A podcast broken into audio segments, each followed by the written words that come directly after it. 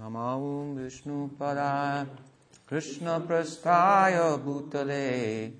स्वामी श्रीभक्तिवेदान्त प्रभुपदाय ते नमः। गूढवाक्यं शिरसि धृत्वा शाक्यवेशास्वरूपिणे हरे कृष्णेति मन्त्रेण पश्चाच्च प्रचतारिणे। विश्वचार्य प्रवर्यय दिव्यकारुण्यमूर्तये श्रीभगवत माधुर्य गीतज्ञानप्रदायिने सरस्वती निषेविने भृङ्गाय गुरुवे नमः।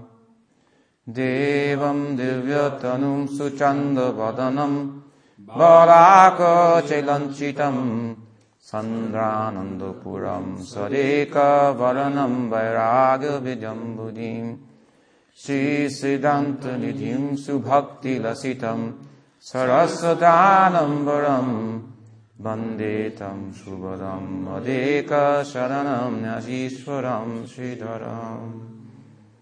वन्दे श्रीकृष्णचैतन्य नित्यानन्दसहोदितो গোদোদায় পুষ্পবন্ত চিত্র সন্দোতমনুন হে কৃষ্ণ করুণা সিন্ধু দীনাবন্ধু জগৎপথে গোপীষা গোপিকাকন্ত রাধাকন্ত নমস্তুতে তাপ্তকঞ্চান গৌরঙ্গী রাজে বৃন্দাবনেশ্বরী বিশ্বভানুসুতে দেবী প্রণমামি হরিপ্রিয়ে श्री गुरु वैष्णव गुरु परंपरा की जय ग्रंथराज श्रीमद भागवत की जय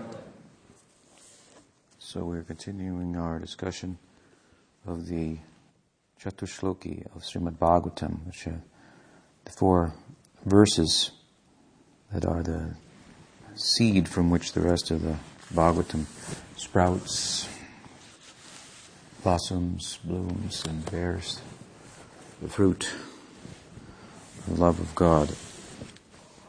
And in the last meeting, we discussed how Brahma, to whom the verses were spoken by Krishna, had undergone penance, the directive for which he got from his self searching, introspection, self searching, and a sense within him that in order that he might understand himself in context, that he needed to go outside of himself, so to speak, or deeply within himself, as it might also be thought, to uh, make connection with his source.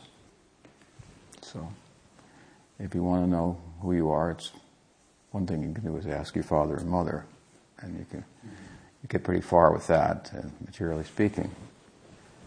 So this is a, a natural tendency and a natural means, a means that comes to us naturally, I should say, in pursuit of our seeking, to seek about ourselves, to seek help. In our practical, even everyday experience, we can, if we observe, we can understand that often others know us better than we know ourselves. they tell us things about ourselves that we don't want to know. Often, parts that we want to blank out. So, with the help of our friends, as they say, we may know more about ourselves. And of course, Brahma didn't have any friends. He was alone. He was he's considered the firstborn. So he, uh, uh nonetheless, reached out and considering himself to be unknowing about all these things and desiring to know and understand, he reached out to the greater universe, if you will. From his finite position, he reached out to the infinite. Finite is, of course, part of the infinite, and infinite is also part of the finite. Infinite is such that to be so, everything must be contained within it. So Brahma is within the infinite, nonetheless, and one with it in that sense, but nonetheless distinguished from it by being a finite part of it. And as it's been said before, Pujyapad Sridhar offered the logic that if the finite wants to know the infinite, how is it possible? Knowing meaning, you know, to bring within your, your grasp. Understanding means that you've got it. Something like that, a kind of an intellectual grip on things. Or beyond intellectual grip, actually knowing involves a kind of an interpenetration of the knower and that which is to be known. And how can we become interpenetrated with the object of, of knowledge as a knower, as a seeker, as someone who wants to know it? Well, the best way is by love, that we can interpenetrate with the object by, by loving. It's said also, as I've cited before, if you love someone, they'll tell you all their secrets. And we have practical experience like that. So, anyway, in logic he said, how, he answered the question for us while giving us the question, how can the finite know the infinite?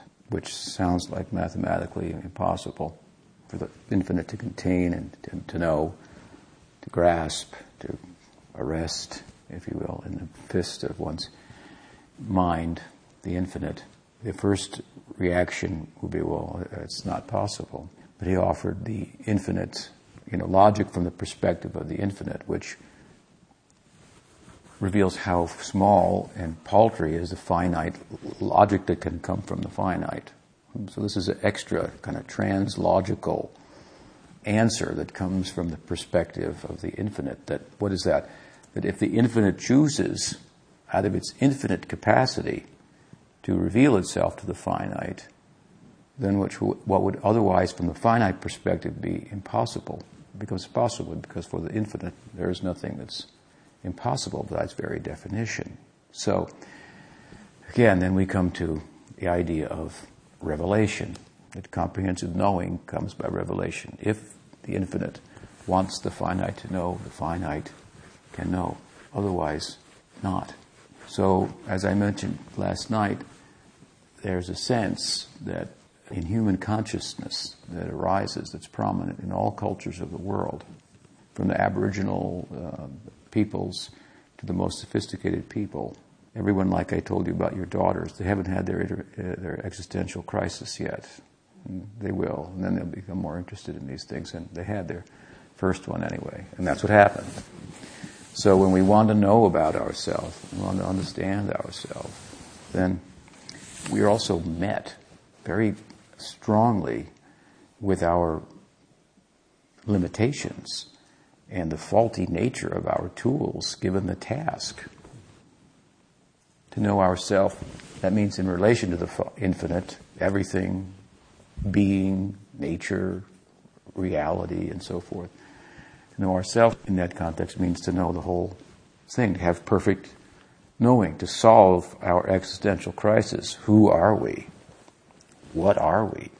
And of course, then why are we? Must have a purpose also. These are the questions that really come to bear in human consciousness that don't appear in the less complex forms of life. Therefore, human life is meant primarily for dealing with the questions that arise in human consciousness. And these are the real questions, the most significant questions. There are lesser questions that appear in all other forms of life, like how to eat, how to sleep, how to mate, how to defend oneself. These are all big issues. They are issues for us as well. But I like to think that they are issues for us only as much as, or to the extent that we have not focused our attention on the bigger issue. By answering that question, these lesser how to, the why question, the how to questions will fall into place. Without answering those questions, we become out of balance then in pursuit of eating, sleeping, mating, and defending become more confused than the less complex forms of life with regard to these uh, simple necessities. The animal society is not having a problem about how to mate, or what to eat, or how to sleep, or how to defend themselves. We're so confused that in the name of defending ourselves, we could blow ourselves up at any moment. and the other issues of eating, sleeping, and mating are also pretty difficult for us, it seems, to, to sort out. And this is the reason why, because the main question that arises in human society that's unique to human consciousness is not sufficiently addressed. But how difficult of a question is it then? That's why people may try and give up. But we, if we look carefully, we see it's not that difficult a question. The question's big, but how to get the answer is not difficult. There's an innate sense within us that to answer this question, the best way is to get help. That, as I say, when we're met with the magnitude of the question, we also meet with the, our limitations in terms of our instruments for knowing. Our senses, our minds, our intellect, and we can stretch our intellect and the best of them better than us. More intelligent people have done so by intellect alone without coming to a conclusion that is self satisfying. Not that we shouldn't use our intellect, of course we could, but I think that the, the fullest measure of intellect is to realize, to understand the limitations of intellect for knowing. After all, intellect is a tool, then, for knowing ourself, but the tool then is inferior to the self. Do you understand? So, how can the tool that is inferior reveal that which is superior to itself? So, we have to have a trans-rational, not an irrational way of knowing, but a trans-rational, super intellect. This is tene brahmaridayatikoviye. This is the idea of divine inspiration or revelation. So the simple kind of answer say to the question is you have to kind of cry out. You have to fold your hands. You have to like, with a prayerful kind of attitude. And, and children will do this. And we complicate things as things go on, as the intellect comes to be developed and so forth. We find rationale, reason, and so forth not to answer the questions, even. And then we reason makes a, a pact, a wedding with the, with the senses, for example, and, and serves only to facilitate their appetite. And we reason only how to better gratify our senses and indulge ourselves, which is, of course, then the cost of really knowing ourselves. It's certainly not an act of love. Indulgence means, in this context, taking and love is about giving. So if we use our intelligence just to figure out how better to take, there's no giving, there's no growing then, and there's no real knowing of what we are, who we are. This is not the way. this is the opposite, going in the opposite direction. So to use reason, which is, which is one of the things is commonly said that distinguishes us from the other less complex forms of life, is tricky. We can use it to become a more, the most dangerous animal in the jungle. They've called it the concrete jungle in, in the past. And it's a dangerous place. You know, we, we went, we've established, we're in the process of establishing a monastery and retreat uh, center in, in, Costa Rica, as you know.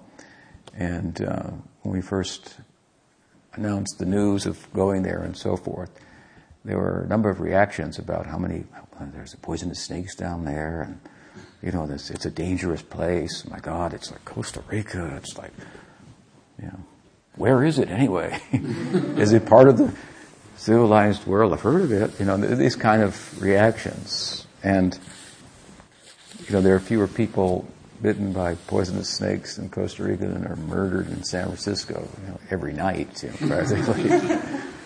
so there are more dangerous places than the jungle, which constitute places wherein intellect is abused because the lower species of life or the less complex species of life don't have the, the same measure of, of intellect to meet their appetite for indulgence. We have an, an appetite for indulgence that's reasonable. Everyone needs to take something in order to live. And if we take what we need in order to live a higher life, then that kind of taking does not implicate us in exploitation. So there's a license for taking, you understand, within reason. And the license in human society is we should take as much as we need in order to pursue a higher life, a life without exploitation. That's the proper use of reasoning. Jivasya tattva jignasu nartadasya karma hmm. Kamendriya, kamasya nindriya priti lavo jivete yavata.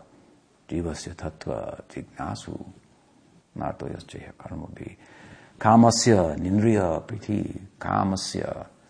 One should never, indriya priti means love of the senses, means love for just an Epicurean life of indulgence. Kamasya nindriya priti. Human life should not be lived for this. Labojiveta yabata jivasya tattva jignasu. It should be lived only for the, because it gives us the chance to inquire about this higher, who am I? What am I? Why am I? What is the nature of truth? It should be lived for this. And in the context of living, of inquiring for that, then there are things we have to do to maintain ourselves. And by such indulgence, for our maintenance, in the context of this pursuit, we're not implicated then in exploitation. So, our appetite for indulgence, the less complex species of life also have appetite for indulgence, but they don't have the intelligence to distort their appetite to the extent that that we do. I mean, our cows are a little smart and they will overeat, you know, some sweets if if they can find their way intelligently into the barn, which they have at times. But we've got enough intelligence to be able to lock the doors and hopefully and protect them, take care of them in that regard. But we have more difficulty taking care of ourselves. Immediate urge for indulgence and so forth is strong within us, and we can fall prey to this condition where senses get the upper hand over intellect, and intellect becomes a slave of the senses, and we reason and powerfully how to indulge, how to take, how to take over other nations, how to look like. You're not taking them over, but take them over anyway uh, the corporate takeover and, and, so forth. The blue collar is more insidious than the, than the white collar crime, or the white collar crime, as they call it, through uh, the stock market and so forth. And exploit all the, all the stockholders and this kind of thing. So this makes for a very dangerous beast in the name of human. But Bhagavatam calls it Dvipada Pashu a two-legged animal only. So intellect is a demarcation, in a sense, between the less complex species of life and the human species of life, and how we use it will determine whether we go on from there or, in the dress of a human, become the most dangerous beast and descend thereby. So, with the facility, for example, of intelligence, which affords us some freedom, like you can see in the universities uh, here in the United States. They have it's probably a Greek saying or something like that. Uh, knowledge will set you free. So the idea is you go to, you learn from the university, and the high, you know, your parents want you to get education and so forth, understandably, because if you get an education, you have a better chance of making a living. You may be able to work less and make more if you use your intelligence wisely. So knowledge and intellect, which we have to apply in order to gain knowledge, is meant to facilitate our freedom, our liberation. It is a freedom. It translates out into a freedom, the, the fact that we have it in human society. But with freedom also comes uh, responsibility. With those freedoms comes responsibility.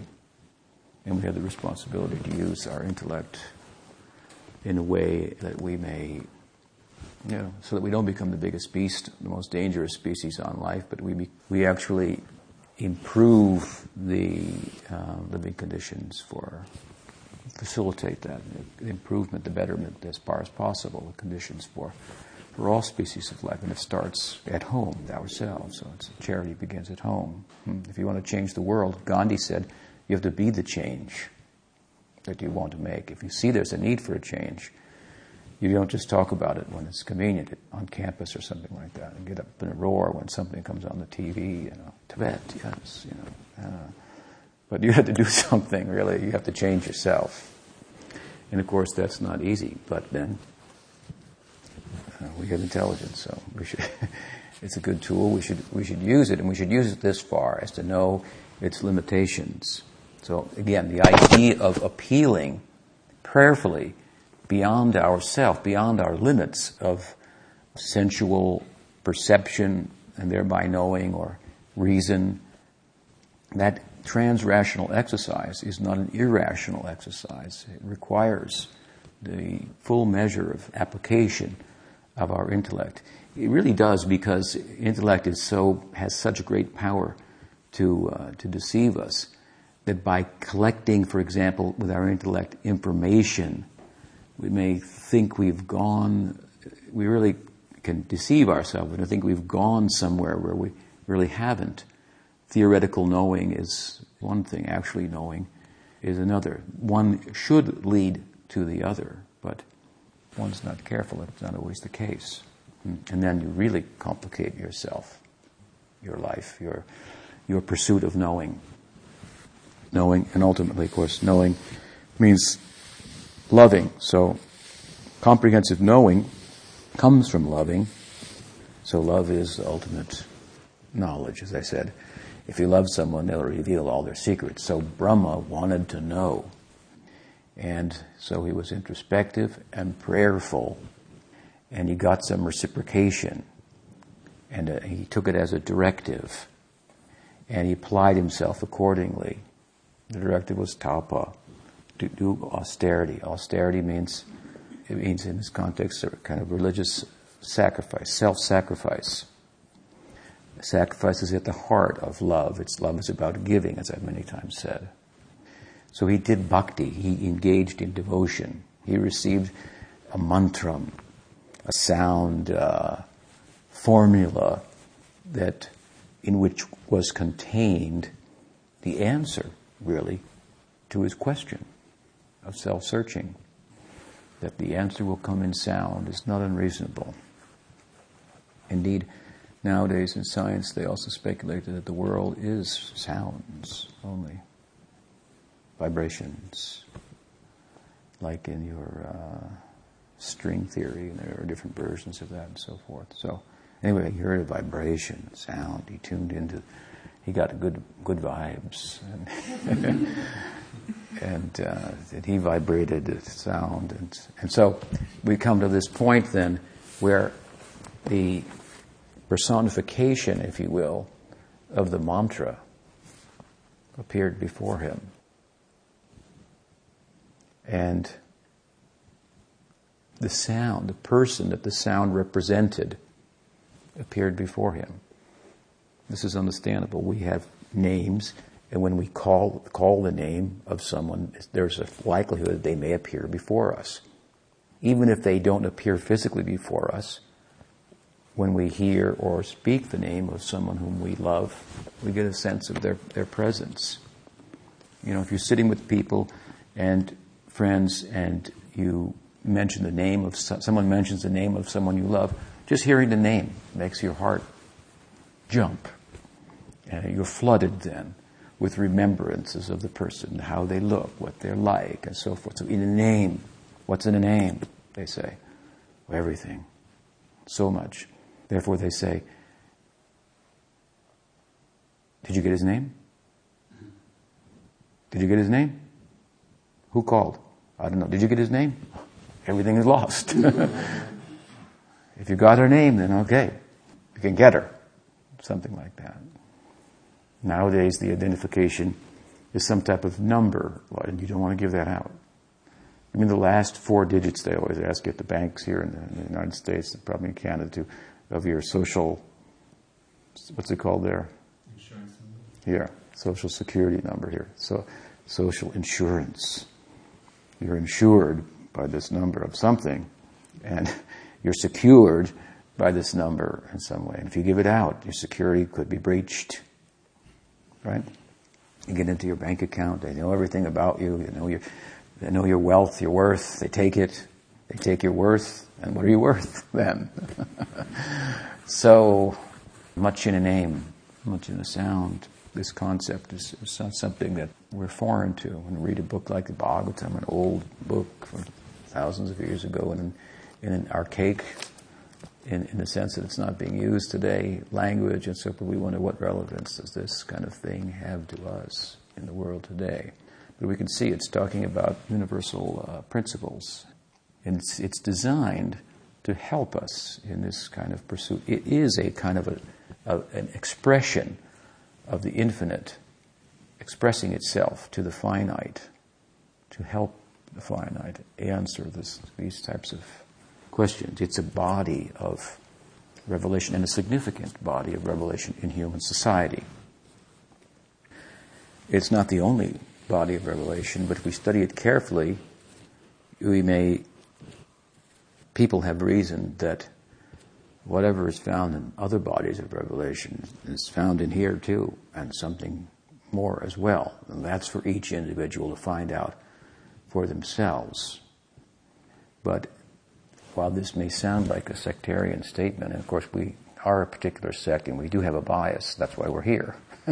it's not always a bad thing.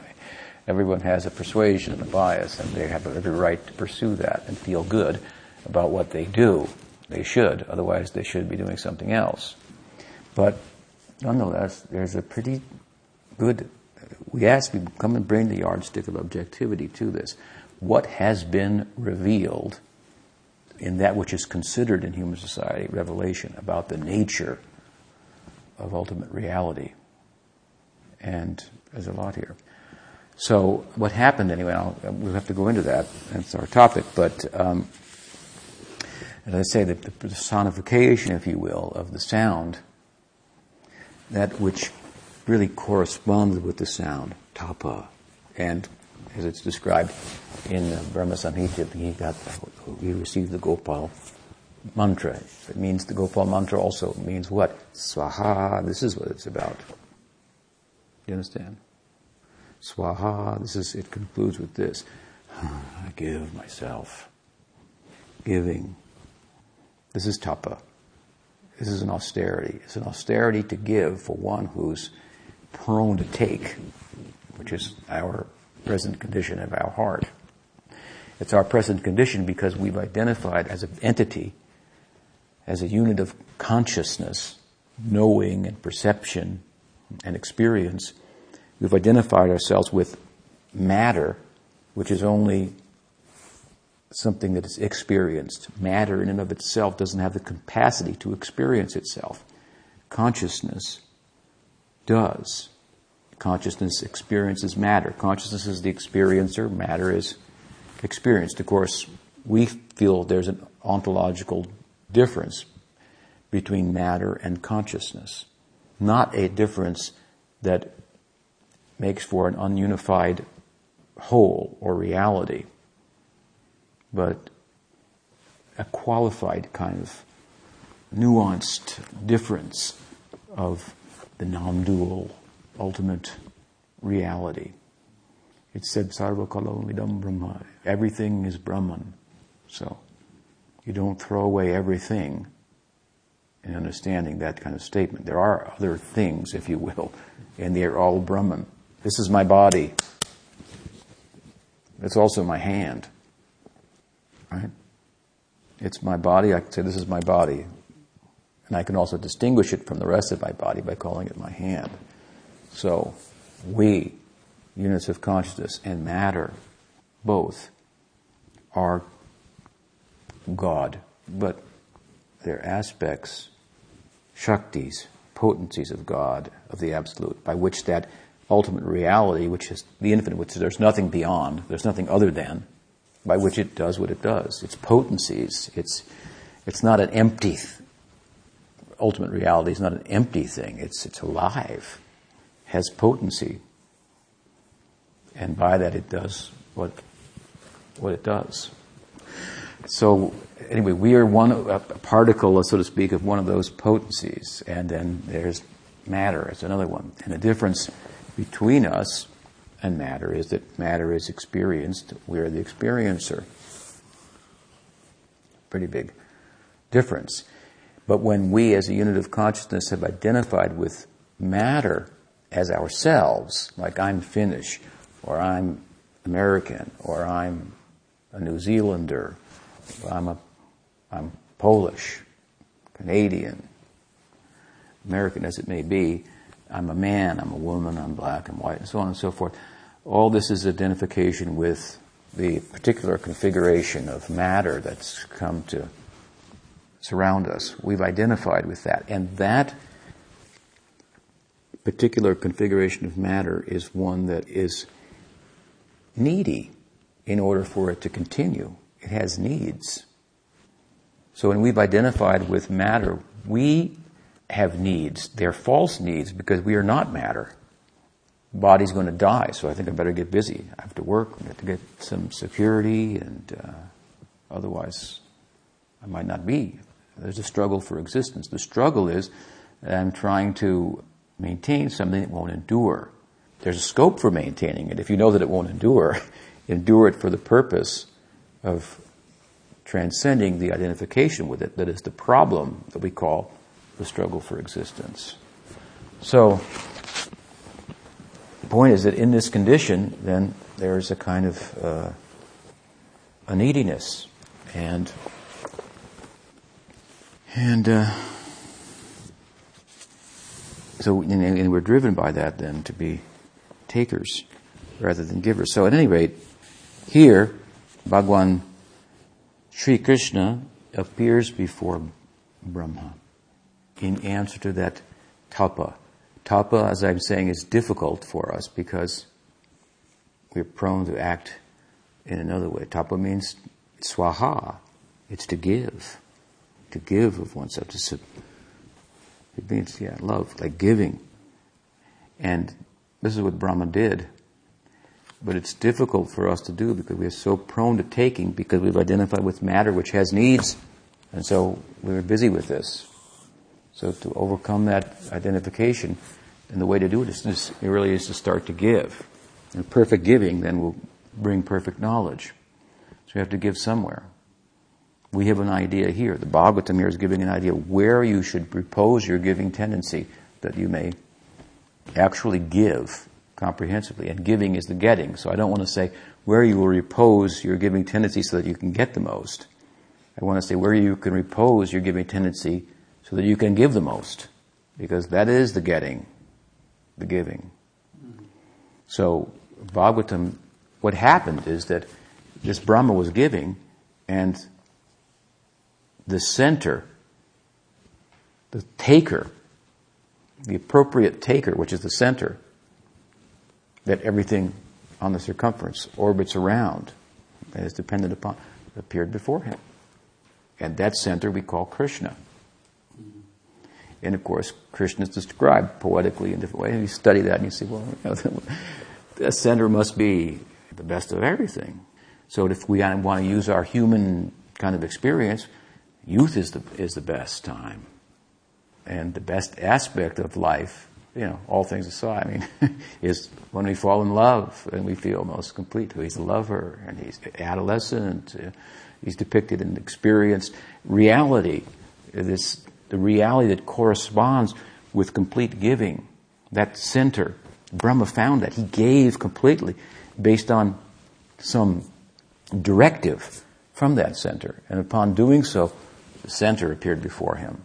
It's very esoteric, actually, idea. But appearing, then he spoke these four verses that are the seed then of this whole sacred text. And before he spoke the four, he gave a couple of introductory verses uh, that are usually included in a discussion of the four. The story goes that Brahma had this epiphany, and if you study that, as it's described there, as a side point here, you may question whether it was Krishna who appeared before him or a particular manifestation of Krishna, like Narayan. But um, by cross reference to other texts and by careful study of the language of the Bhagavat itself and a cross reference within the text of the Bhagavat, we can reach the conclusion that Jiva Goswami reached, that it was Krishna himself who came before Brahma. We find, for example, in Brahma Samhita, it's very clear. After Brahma gets, the story is told there as well. After Brahma gets the, the revelation, then he describes in so many verses what he saw. Chintamani prakrasadmasu kalpa vrikshalakshhabiteshu sudabhi ravi palayantam lakshmi sahasrasata sambrama sevyamanam govindam adipurusham tamaham bhajami. Hmm. Bhaje Sveta Dvipam Tamaham Golokam Itiyam. Tamaham Golokam Itiyam. He said, I saw that Golok. There's very few people can see that. It's the center, the heart of reality. The love life of the Absolute was revealed to me. Bhaje Shveta Dvipam Golokam Itiyam. Shya Kanta Kanta Kalpataravo Druma Bhumischintamani Ganamai Toyam Amritam Kataganam Natyam Gamanam Api Vamsi Prayasaki Chedanandam. So nice uh, poetry he's given there. And in the context of describing that, what he saw, what he experienced, that we study his prayers there, he situates everything else within that what is it? What is the material world? What is in between? What is this Golok and uh, Ganesh and other uh, divinities and, and, so forth? So it's very inclusive kind of a idea, as it should be, because he's in the center now. So there in Brahma Samhita we find, and in course in Gopal Tapani we find the term Gopavesh. So he appeared in a particular way, dress as a cowherd, which is a whole uh, how this can be why this is the center. It says something to us about the virtue of simplicity, among many other things. But here in Bhagavat as well, throughout Bhagavat, in the third canto, Krishna speaks to Uddhava and says, and tells him, I spoke this Bhagavat knowledge to Brahma. And later on in the 11th canto, Krishna says the same thing to Uddhava. I spoke this to Brahma. In the 12th canto, in the last chapter, we find Suta Goswami explains it in the 10th verse, in the 19th verse, in the 20th verse, and in the first verse of Bhagavatam. Dene Brahma Hridayadikabaye. We have, as we already discussed this at length. These are all cross references. And then in the language itself, here, in this section of the Bhagavatam that just precedes these, uh, these four verses that we're just uh, exploring the significance of, the seed verses of the text then there's, uh, it's apparent that he saw, in the context of seeing Krishna, the darshan of Krishna, darshayam asa param nayat param, darshayan, he saw, he saw, it was revealed to him. Darshan means that God chooses to see us. And in the context of seeing us, well, we see God. So, not that we will go and see.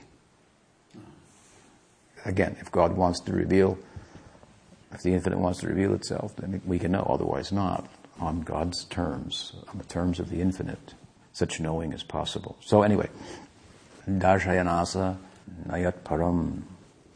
Jiva Goswami has analyzed the words here and he's uh, explained how the darshan of the abode, the, the uh, of the center that he received was Param Vaikuntha. Param Vaikuntha is another name for, for Goloka. Vaikuntha means it's a name that has been given in Sanskrit for, for that world, that realm, that beyond time and space, a realm, if you will, beyond time and space, that is Vaikuntha, free from all fear, free from all anxiety, Anxiety comes from attachment. There's no attachment. And in the heart of that land, the Param Vaikuntha, where freedom from anxiety, freedom from anxiety, there's two sides to it in one sense. Freedom from anxiety is that the anxiety is not there anymore. We're attached to things that don't endure, and this is producing some anxiety. We can't keep them. The more we like them, the more problematic it is. And we know that, but we're kind of ignoring it and Well, you know, we can trade it in later on and get another one and continue this whole thing kind of with as little pain as possible. And, but it's, it's a pervasive, material existence pervasive kind of anxiety that arises from this whole thing, attachment to that which doesn't endure on the part of something that does endure, ourselves. Problem. So to be free from that is to be free from anxiety. But the Param Vaikuntha idea is that it takes it further into more and greater degrees of positive content, if you will. So, for example, what I mean to say is space is accommodating, right? You need your space. I need my space. So you want your own room, your own house, your own whatever kingdom, but you want your space. And there's some, there's some freedom from anxiety in that. So when we go from the smallness of the material world and its pettiness that's causing this anxiety, this attachment, to freedom from attachment, we come to an expansive, what appears to be a very expansive idea. Liberation, freedom, no attachment, space. It's bigger than the physical, it's bigger than the mental, it's bigger than the, than the intellectual, and how much bigger? Unlimitedly bigger. These are all planes, intellectual plane, mental plane of experience, sensual plane that are limited. They don't give us the kind of room we need, so to speak. So when we go beyond the mental plane, we come to a very spacious and accommodating idea beyond the dualities that are created in the mind of good and bad, and happy and sad, hot and cold, that we have to move around and so forth. But then when we come from, this is like Brahman, right? The undifferentiated, indeterminate, absolute. It looks like all the different religious traditions are kind of like a way of talking about that, put it, giving form to that and so forth. And then if you apply yourself, you go beyond all that form and you arrive there at this peaceful place. And then when you start to talk, as we do, as the Bhagavat does, about forms that are are beyond time and space and realms beyond time and space and so forth, it's kind of, oh, this is a little kind of confusing. Because form seems to imply limitations, qualities, and the more determinate a thing is, the more limited it is, indeterminate space, that can accommodate everything. All the religious traditions can be accommodated in that. But when we speak about qualities of the ultimate reality and form, like the form of Krishna, the form of Narayan, for example, and these realms that I'm talking about, that Brahma had experience of access to, beyond time and space, while it starts to sound smaller to our mind, less accommodating and sectarian, if we study the metaphysic that this concept is based upon, we will see that it's a metaphysic of love. And when we study the nature of these realms, we find that they're differentiated by degrees of love and intimacy with reality. And thus they are more accommodating. You follow me? Because space is accommodating. That's one thing, sure. But you can live in the smallest place you could imagine if you're with the one you love. Hmm. you could own the whole world just to yourself. Hmm. But you could live in the closet with someone you were, you were in love with, and the whole rest of the world could, could burn down. So the bigness is accommodation. Hmm. We're looking for accommodation. We all are. So this is, love is accommodating. So there's a, these, you have to understand the underlying metaphysical basis of Vaikuntha and then the progression to Ayodhya and Goloka, these, these realms as, as we're speaking about them. And the, the metaphysic that makes for them, that explains them, is one of love. This is Achintya Bheda Bheda. This all comes out, of course, in these four um, seed verses. So it may appear small. It takes an appearance of smallness. But the nature of the atmosphere, if we study it, it's big, accommodating when we go to Mahavaikuntha, the Golok, the Krishna person, Radha and Krishna, it's a duet. We're really not monotheistic in the true sense of the term because our ultimate reality is a duad, Radha and Krishna. Uh, you know, we, we could talk about God as he or her. It's both, and and more. so when you enter there, it becomes smaller than Vaikuntha, right? It's described like a village only, not like a, Vaikuntha Puri, big cities and gates and all so forth. And that's a small place, and the people are smaller, and their activities are smaller. What they, their concerns are smaller in one sense, but look carefully, they're really concerned with what really matters, with love. So it's deceiving then, if you don't understand the metaphysic, when you hear about these realities, you'll think he's limiting it now. It's becoming, you know, smaller and smaller. I want an expansive idea of the absolute that's all accommodating. It's for everybody. Everybody can take part in it, not just a sectarian idea.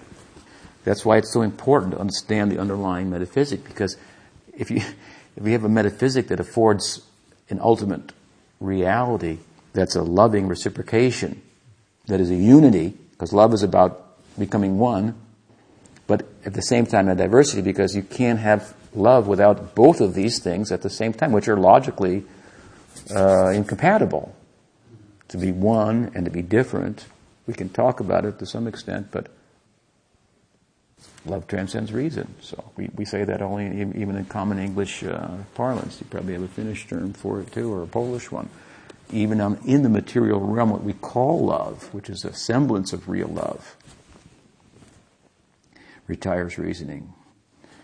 So, uh, this is what Brahma saw. And if we study Bhagavatam, as I say, with these cross references and so forth, and look carefully at the text, Akila Sattvatam Pati, he says here, describing what he saw. Jiva Goswami says, see, from the Yadu dynasty, Sattvatam Pati.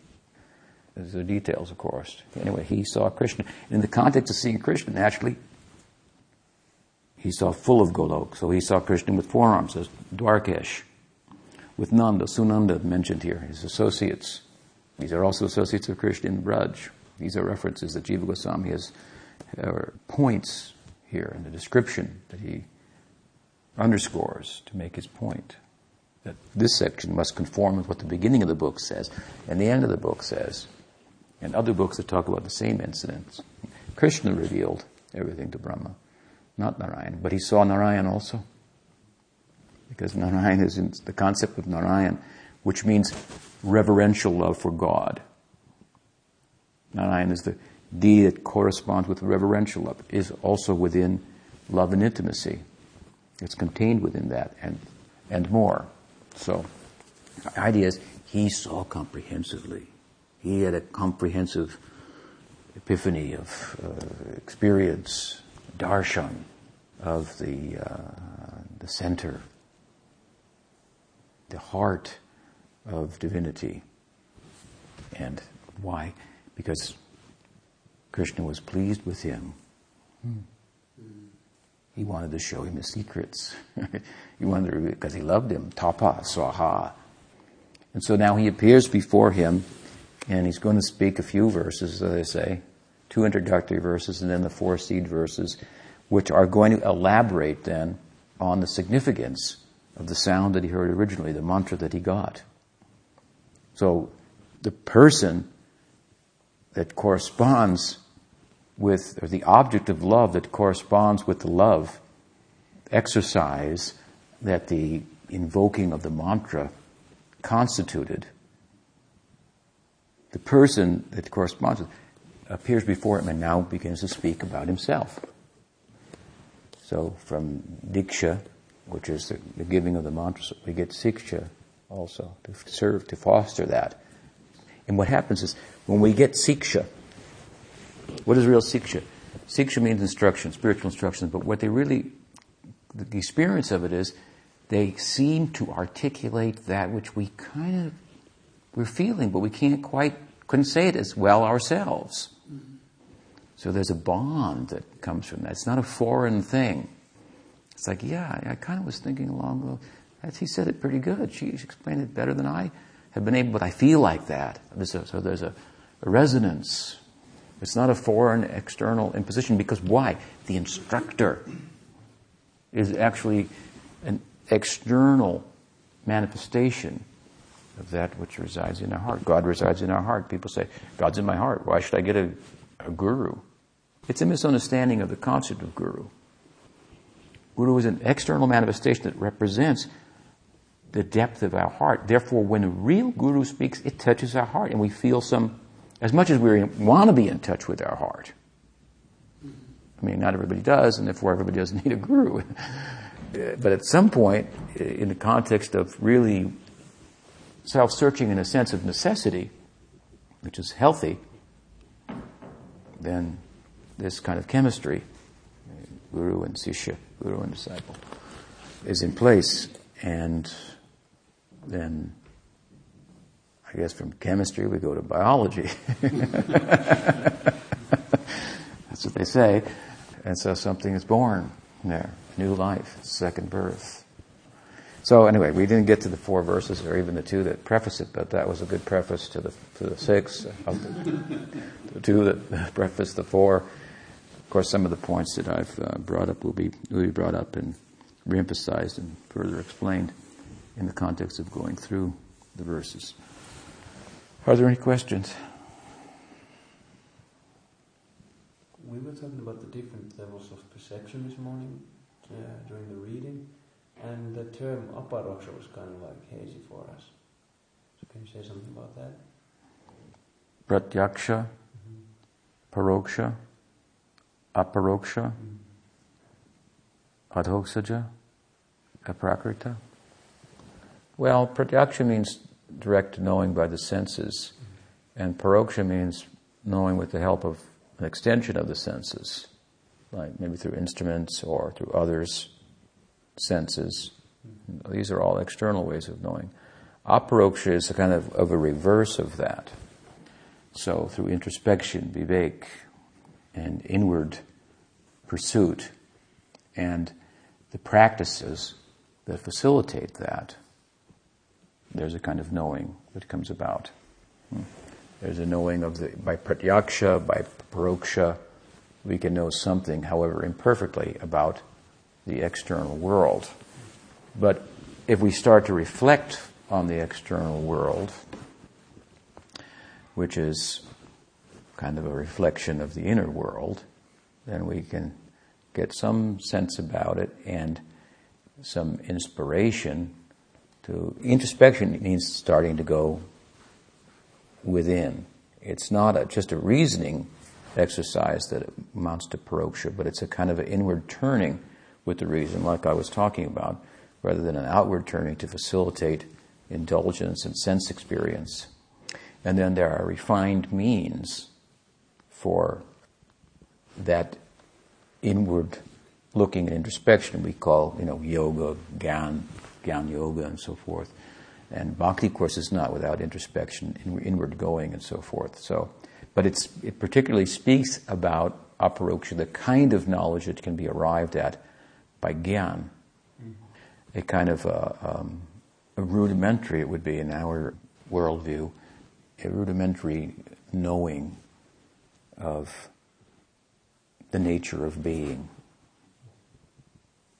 So, for example, self realization and when we go for, by sense perception and by the help of other people's senses, we may know something about the world of senses, something about the world of the mind, and so forth. But we may, know nothing about ourselves. It's, it's quite possible. But when we start to look in, so that's outward looking. When we look inward, then we're looking for ourselves. Uh, you know, in, whole introspection means in, to, look within. So, we look within, we come to self-realization if we look from self realization, we can go to God realization.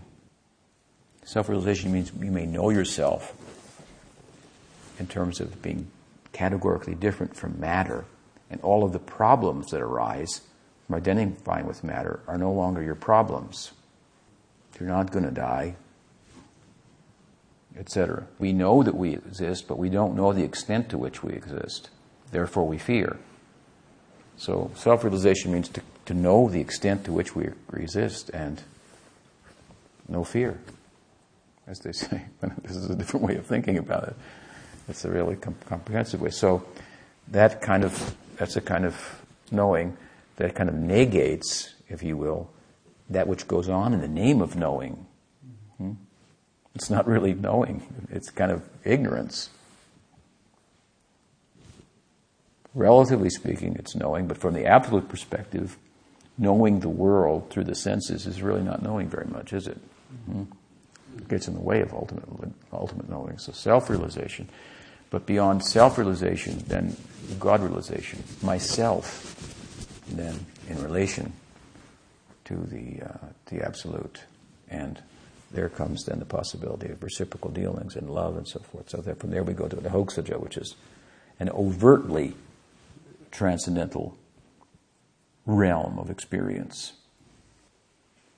And then we go to aprakrita, which is not overtly transcendental, but it's super transcendental. And it's, it's like, uh, like I've said before, if the infinite is to meet on intimate terms with the finite, the infinite will have to take a finite appearance in order to make that intimacy possible.